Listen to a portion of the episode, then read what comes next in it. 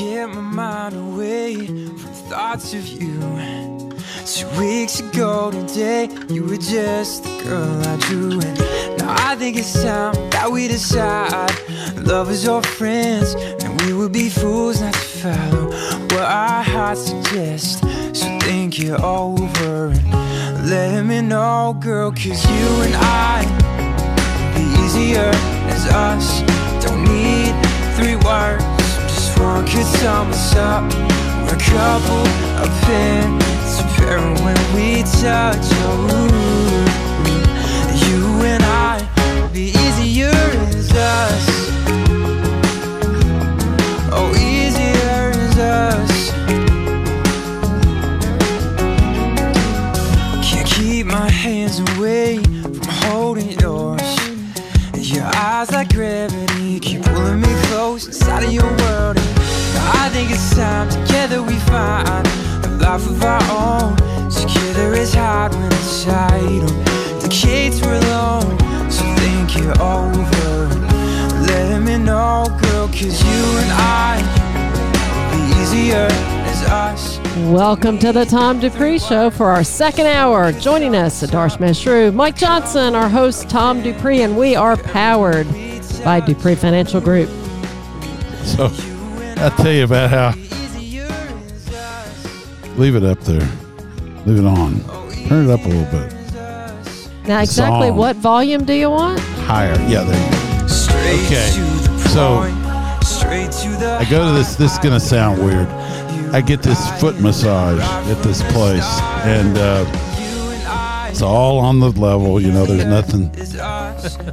But the, she plays this music that's kind of this, you know, floaty, new agey kind of, you know. It's actually, it's actually, I, I Shazammed some of it. It's a, there's a whole collective of these artists that do this sort of meditation type music, and like a big deal out in Los Angeles and something. Well, then all of a sudden this song comes, and I said, well, that's a real song, you know.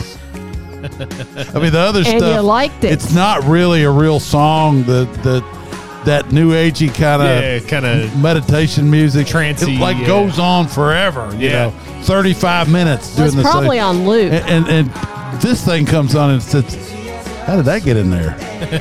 That's sort of blue-eyed soul sounding. And I don't know.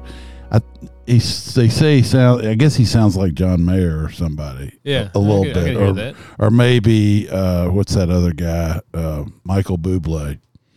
So I thought, well, okay, you know, I'd play it. His name is Michael McEachern. He looks like he's about nineteen. So anyway, I, I just to me it's interesting discovering new artists. I feel like. You know, I used to know who everybody was, or I thought I did, and uh, now I don't know who anybody is. So I got to work twice as hard to be like about an eighth as effective as I used to be. So knowing it, music, it's so cool when you do find that yeah, person that like just starting and you follow yeah, them, and then they make it big. It's, it's kind of like a racehorse, you know. Yeah, you following a racehorse. It's fun. It's cool. Yeah, it is. I mean, it's. It's good. It's bad. It's funky. Um, so, um, all right, U S economy. What, what do you guys want me to talk about? I'm like Joe Biden here. You know, just what did you put in front of me? You know, I, I think the uh, the first one here, um, Richard Thaler, um, the economist, uh, saying that. You know, he doesn't really see anything that resembles a recession. I did read that. And, you know, I would argue that the inflation that we have is not caused by what one used to consider the reasons for inflation. And I don't know if it's ever really been caused by that, which is a strong economy. I think the idea that inflation is caused by a strong economy is old economic stuff. It's Keynesian. It's from the last century. What causes inflation is government spending more money than they take in. Economic at least nowadays, economic strength is where productivity is growing.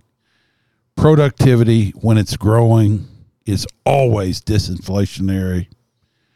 So I would argue, you know, and, and this idea of, well, we got to raise interest rates to shut down inflation. No, just stop spending so damn much money at the government level. That'll do the trick. That's that's my belief. You know, uh, and I've watched this for years, and I've listened to these Keynesian type people tell us, it's, you read the Wall Street Journal, nobody's come up with any new ideas in a long time. And this guy, Powell, thinks he wants to, you know, uh, re uh, or channel Volcker. It's a different set of circumstances these days. And the inflation today is not the inflation of the late seventies, early eighties. So, uh, you know, really what, what, what, what would drive down inflation is to cause more innovation, more entrepreneurialism, more business growth, which will hire more people, and we will not have inflation. But and, and I don't even think that's our biggest problem right now, but I'll leave that alone. So see what y'all think. Yeah, so, I mean, ultimately, you know, the causes of inflation, uh, there's always this argument, you know, whether it's driven by demand or supply. Uh, oftentimes it could be both, uh, you know, so uh, government spending and, you know, ha- uh, having these massive stimulus packages uh, can cause inflation, and we are seeing that. You know, there was a lot of money that was put into the economy uh, over the last two years, uh, and then we just had another stimulus uh, announced yesterday, the stu- student loan forgiveness, which really will also add to inflation. Um, but as you said, you know, ultimately when there's a mismatch uh, or imbalance between supply and demand, the answer lies in solving the, the supply uh, problem. Uh, and that can happen either with technology or, uh, you know, increasing production. Uh, so, yes, it's it's I'd say it's a combination of both demand and supply, because when you look at, uh, you know, what the consumer is doing, say what home prices have done, uh, the economy, uh, unemployment is extremely low. So, uh, there is increased consumption, and that has met the supply side issues, supply imbalances, and you know that that's why we are where we are today.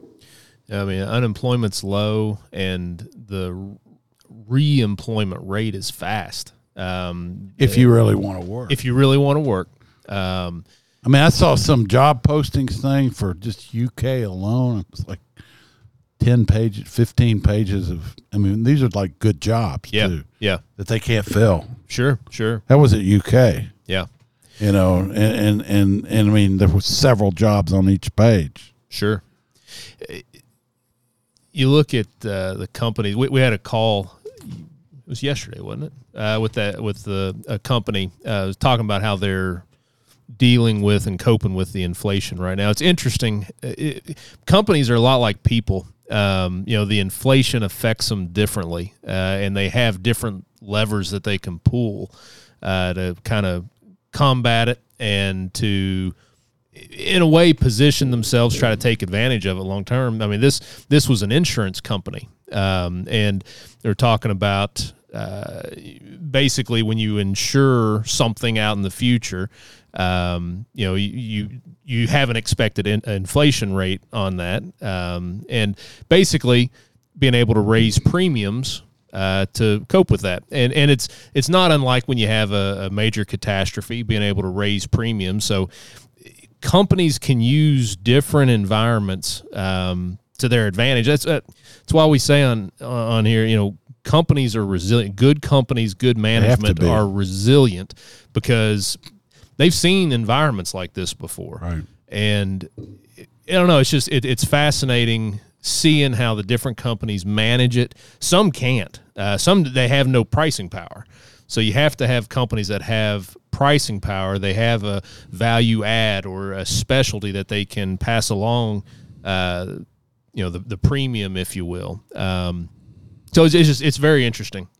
I mean, the only way, you know, you, to dig out economies of scale right now, the only way to sort of uh, be able to offer what you do uh, at a at the at the price you make and and uh, and make the same kind of money is, um, in a sense, selling less for the same price. You know, yeah. Yeah. I mean, you know. So you're seeing serving sizes dropping and, and things like that. Um, and I don't know how they, anybody, it's, it's going to be hard to take it out of the suppliers because they have their, their costs. Yeah. And, uh, you know, I, I do think if we continue to see uh, lower fuel prices, that it'll somewhat mitigate things.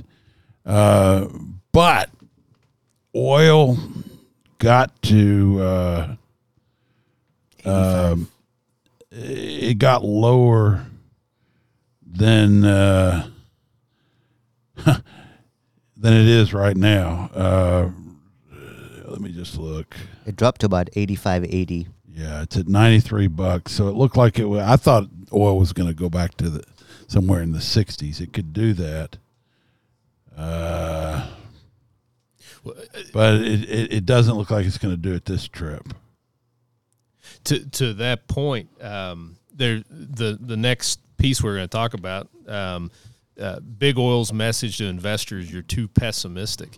Um, we had a call with a pipeline company, a natural gas pipeline, um, and and their message was essentially the same, that the markets are too pessimistic.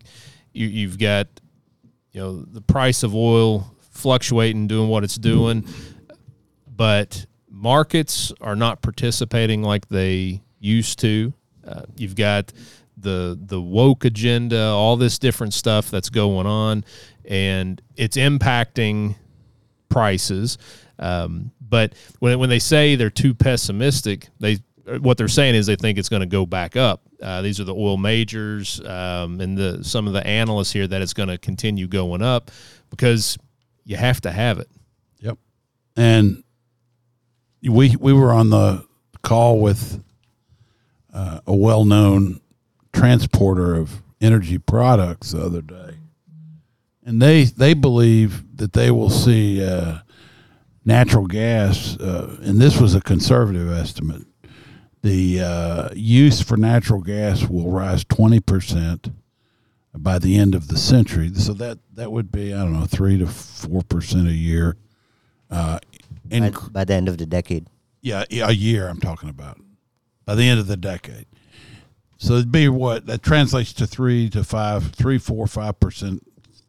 percent a year, maybe two to three percent, somewhere in there, but compounded. But, uh, you know, uh, the, the, certainly um, we could see, I don't see, where are you going to go? I mean, other than fossil fuels. You don't like fossil fuels. They're evil. They're bad. Let's get rid of fossil fuels. Basically what you're saying is you want everybody to, you want society to just go backwards. You don't want economic growth, progress, or even the economy to go forward. That's exactly what you're saying. Just be honest about it, because we have no viable solution. You fight against coal and oil. That's the only thing that can power your electric cars that you want so badly. You speak with a forked tongue, you people who are out there saying we got to have renewable energy. Electric cars are not renewable energy unless they're all done with solar cells and wind farms. And we know that those, at best, will only produce maybe eight to twelve percent of the country's energy.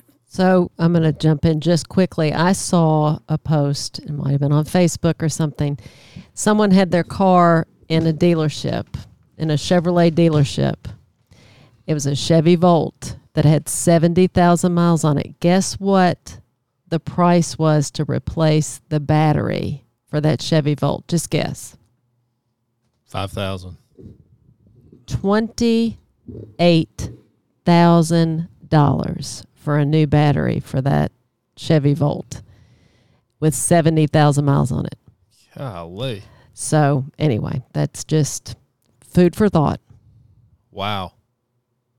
And where and where was it? This was... It was at a Chevy dealership. I don't remember what okay. the invoice said. But. Wow. Um, but, I mean, you look at oil that has come down. Uh, it's come up a little bit off its low. Um, but you've got OPEC Plus that's talking about cutting production. It, markets don't make sense sometimes on what stock prices do, what commodity prices do. When you're actually looking at the fundamentals, you got OPEC that may cut production.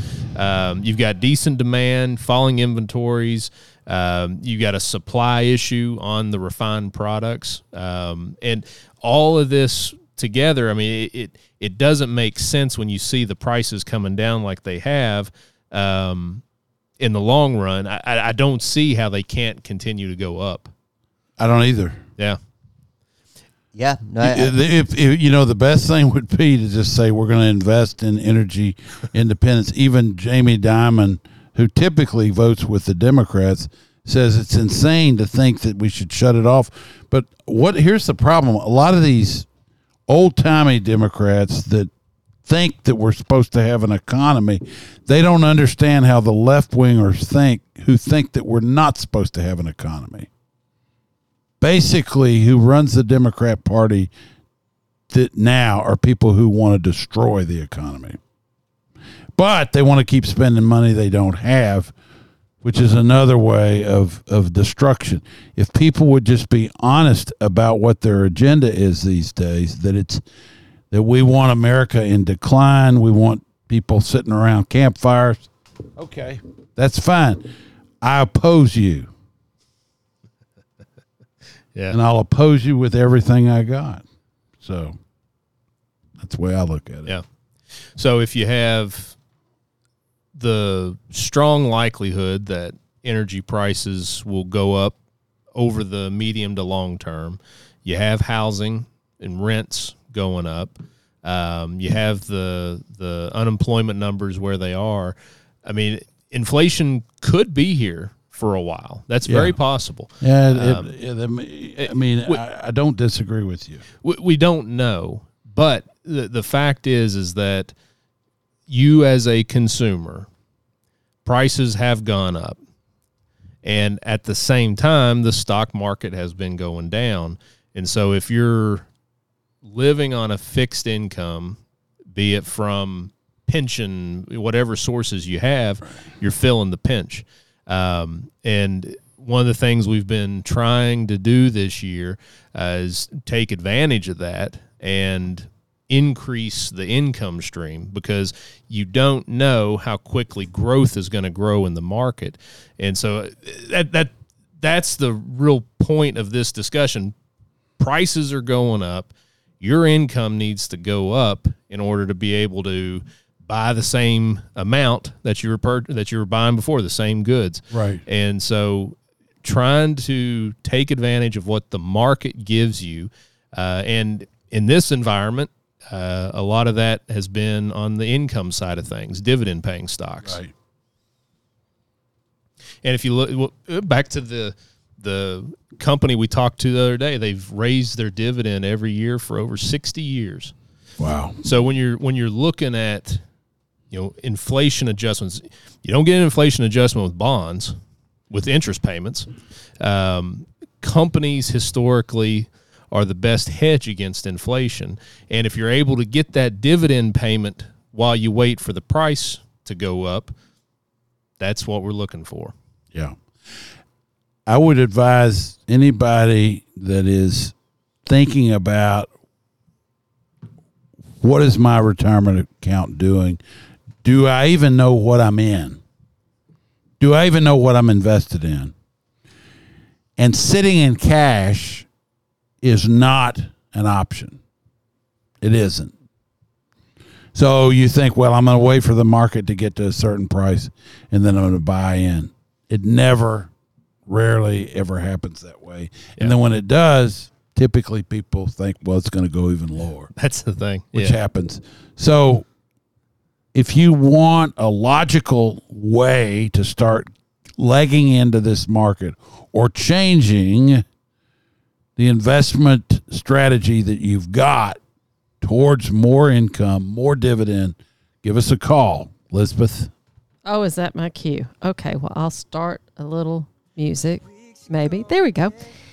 If you'd like to give us a call and have us take a look at your portfolio for another, with another set of eyes, if nothing else, we do that as a complimentary thing. Call us, eight five nine, two three three, oh four hundred. You can also go to our website, dupree financial dot com. And there's a chat tab. You can send us a message, or you can also go and schedule an appointment if you'd like to go directly and get it done. We, you're listening to the Tom Dupree Show. We'll be back in just a few minutes with more of how you can improve your chances of keeping up with inflation. Stay tuned. Can't keep my hands away from holding yours. Your eyes like gravity keep pulling me close inside of your world. I think it's time together we find a life of our own. Together is hard when it's tight. The kids were alone. Hi, I'm Tom Dupree. If you really study the news, you know there's a high degree of insanity afoot these days. This can also affect investment markets. In times like these, people are much more likely to believe a cynical view of markets and behaviors than in more normal times. There's nothing wrong with realism as long as it's tempered with a healthy dose of constructive optimism. This is only possible through faith, which is believing in something that's not yet apparent. And faith is how our country was built. At Dupree Financial Group, we do a great deal of research on the companies in which we invest, and we have faith in our research. We can review your current investment portfolio and advise you about how to properly invest for retirement. Call us now at eight five nine, two three three, oh four hundred.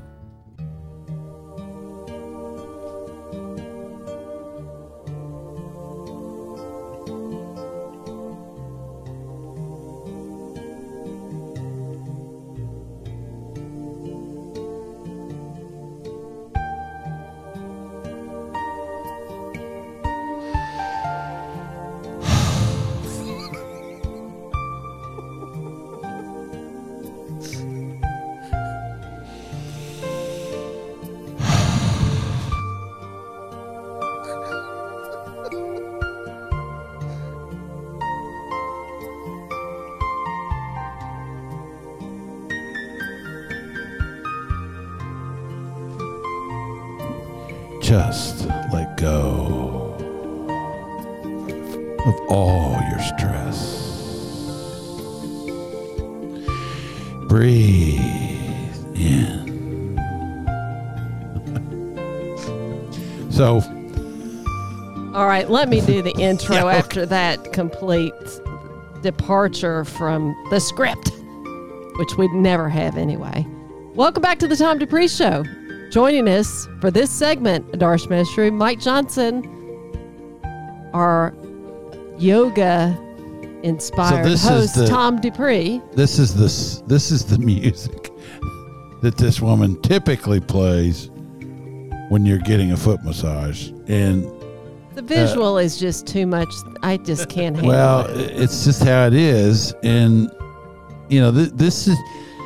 Now I don't know quite who this is, but. You know something? This is like a big industry, this kind of music. Yeah. It's not, you don't typically hear it on the radio, but it's really huge, especially in California, where everybody's a daggone.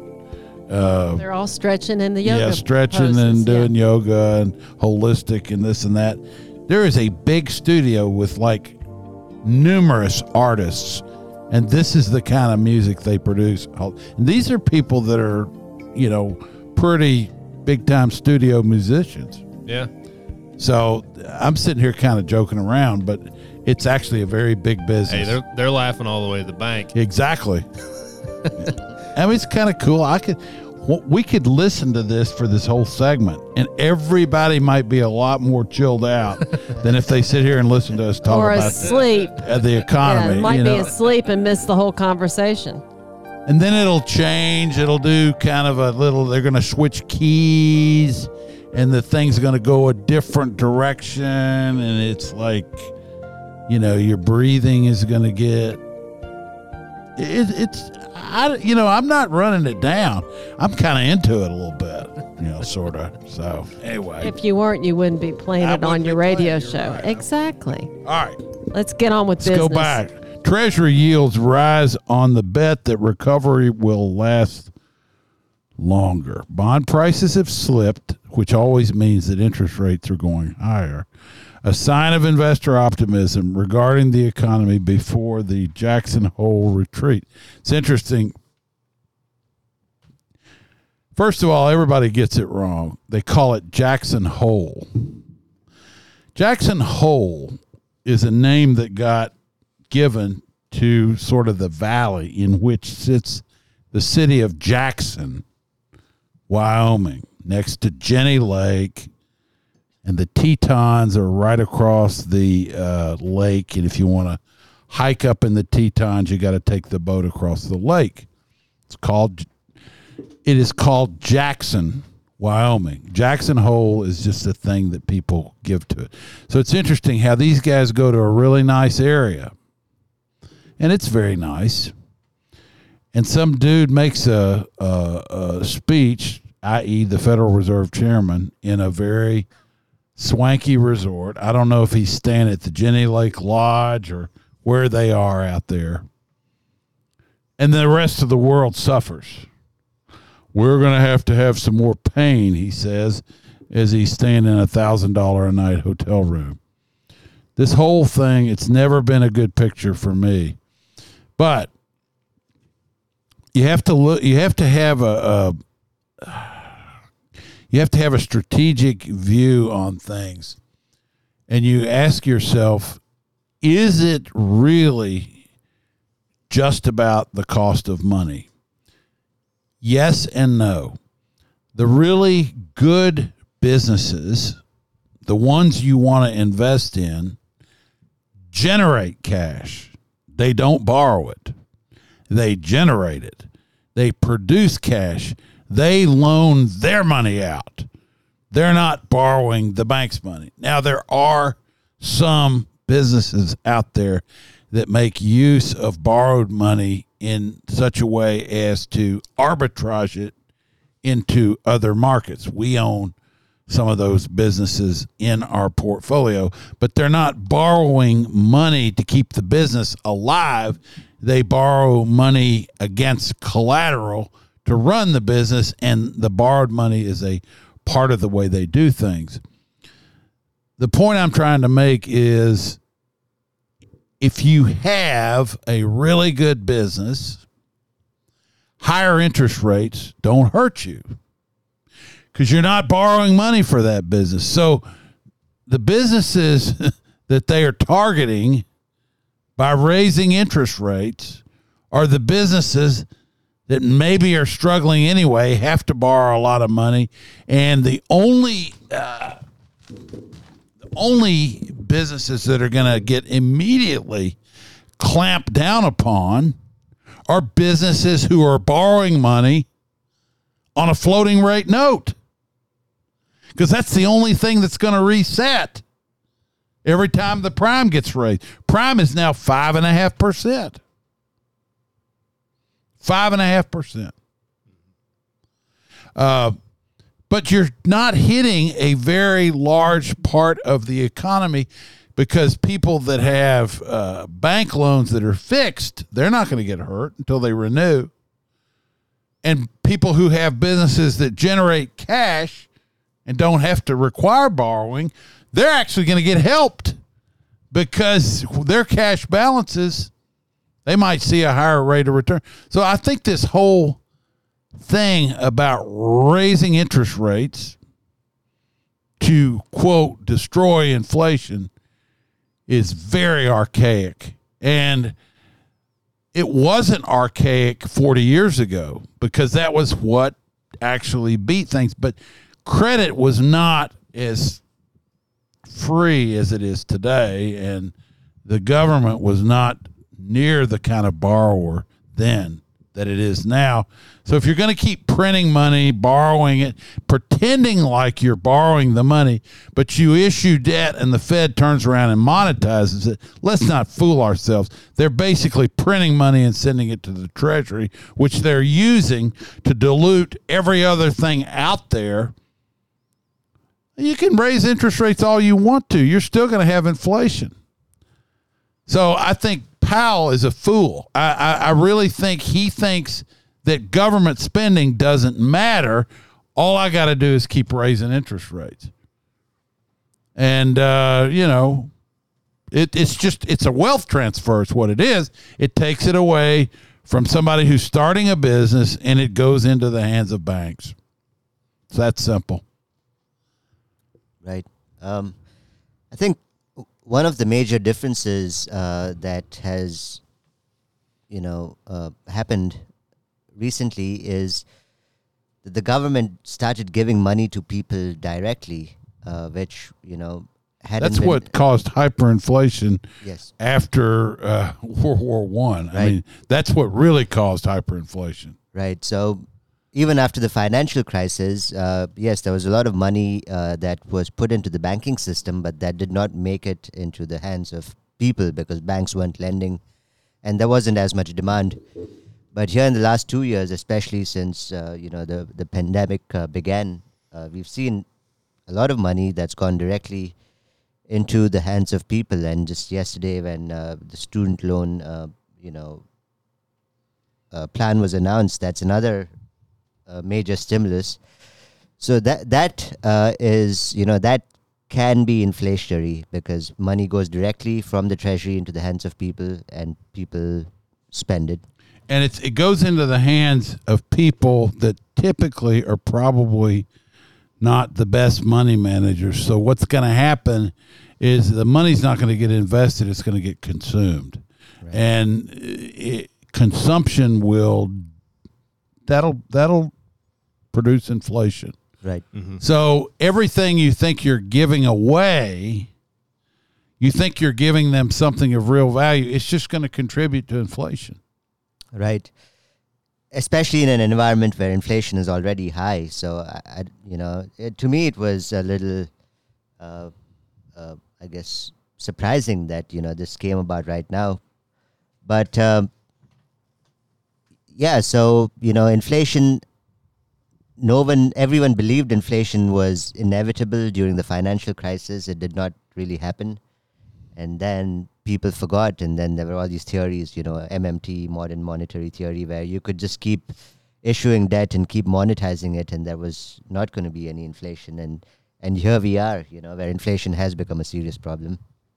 When you had the, the direct handouts in conjunction with the supply chain issues coming out of COVID, and that just compounded that right. problem. I mean, it it was a huge influx of money, no supply, demand went up on certain things, um, and that's what started the, it steamrolled from there. Right, right. And, you know, wh- one of the issues is that throwing money at a problem really does not solve the problem. No. That, you know, like this whole university or college uh, loans thing, the, the problem is not being solved.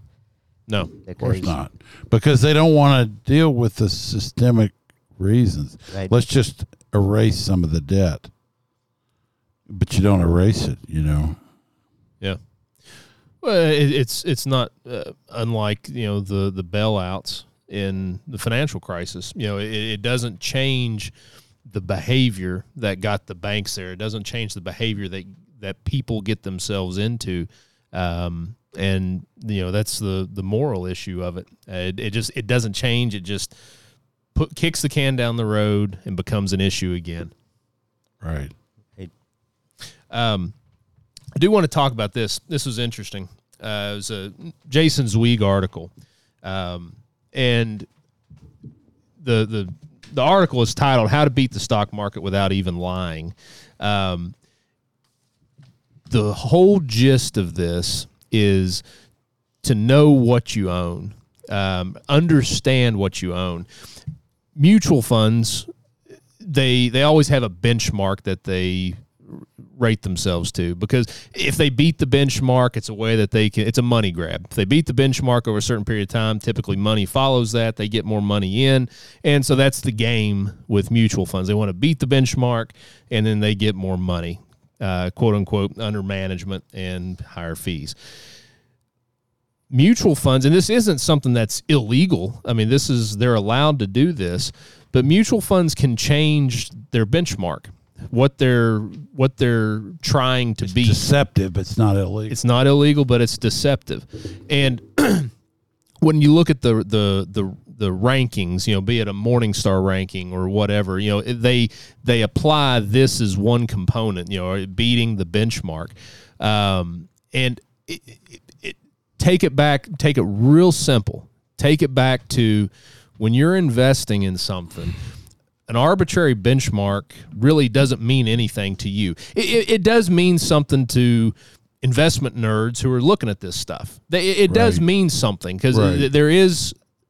there is value in comparing it to the benchmark, but you, the investor, it doesn't mean anything. Yeah. It's an arbitrary benchmark. Right. Um, the the index or that benchmark doesn't care what your goals are. I mean, it's just it's just an arbitrary thing. Yeah.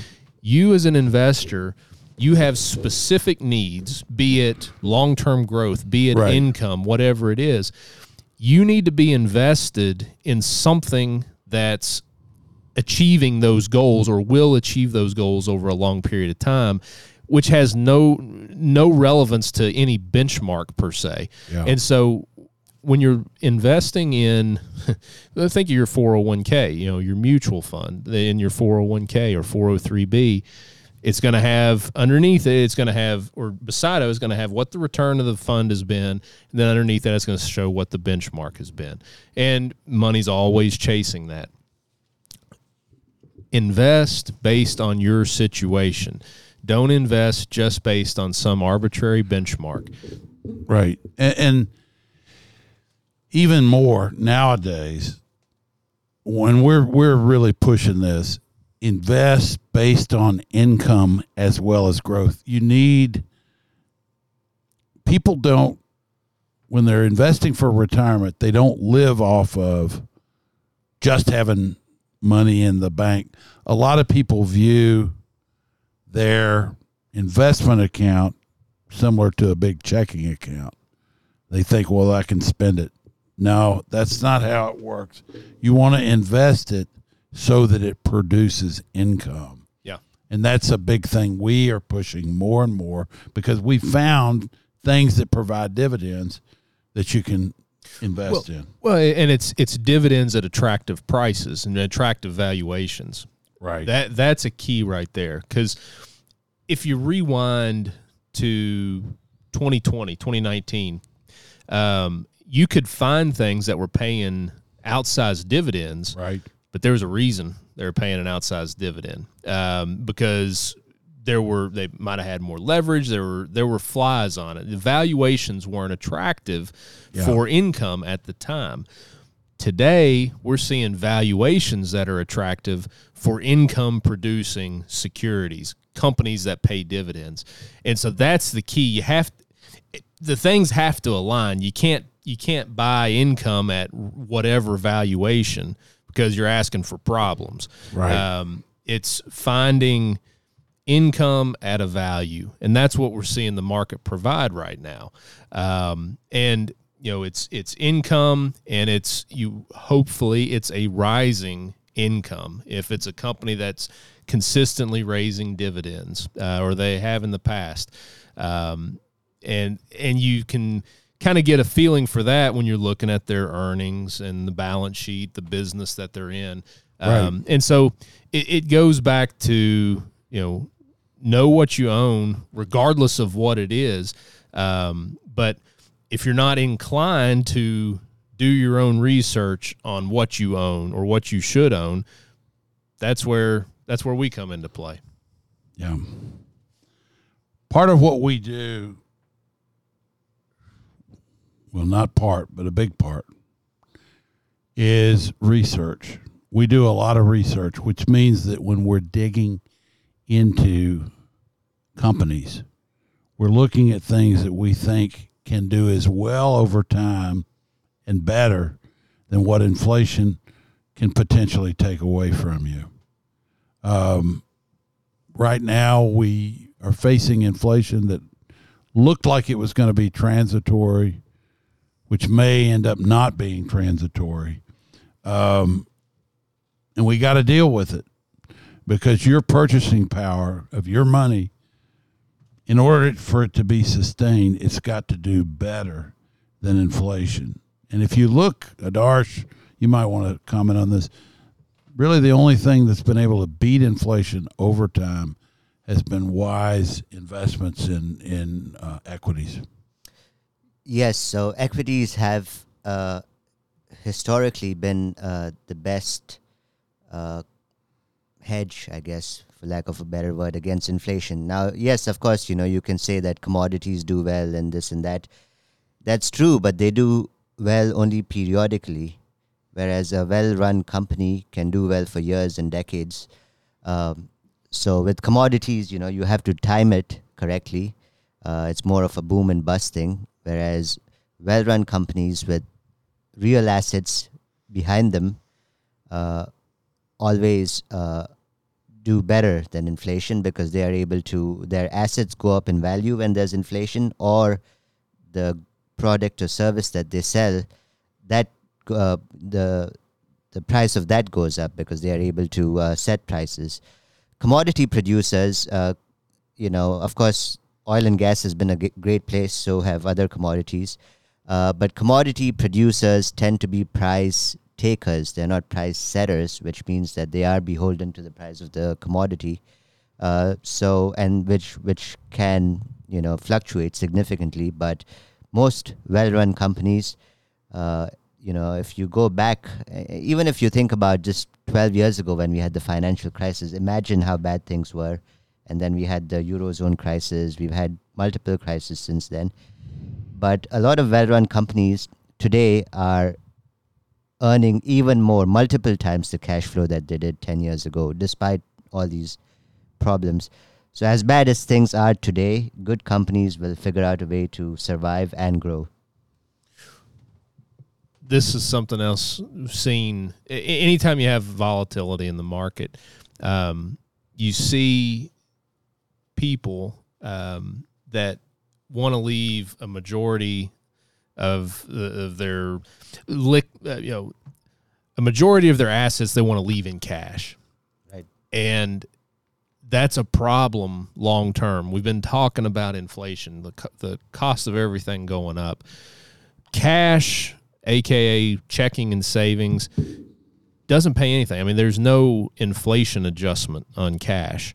Um, now, it, it is important to have some cash for emergencies and spending. You, you have that. That's built into a good plan.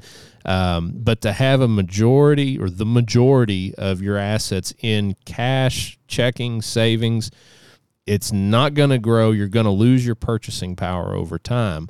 And you see that more and more, especially as you have volatility in the market, because people are nervous. Like you said before, Tom, people view their investment account like a checking account. It's not. It's something that's producing. Think of it as a business. So and just calm down. Here comes Tom's calm music. Just calm You've been down. Listening to the Tom Dupree Show with Adarsh Mashru, Mike Johnson, okay. and Tom Dupree. Oh, he's so calming.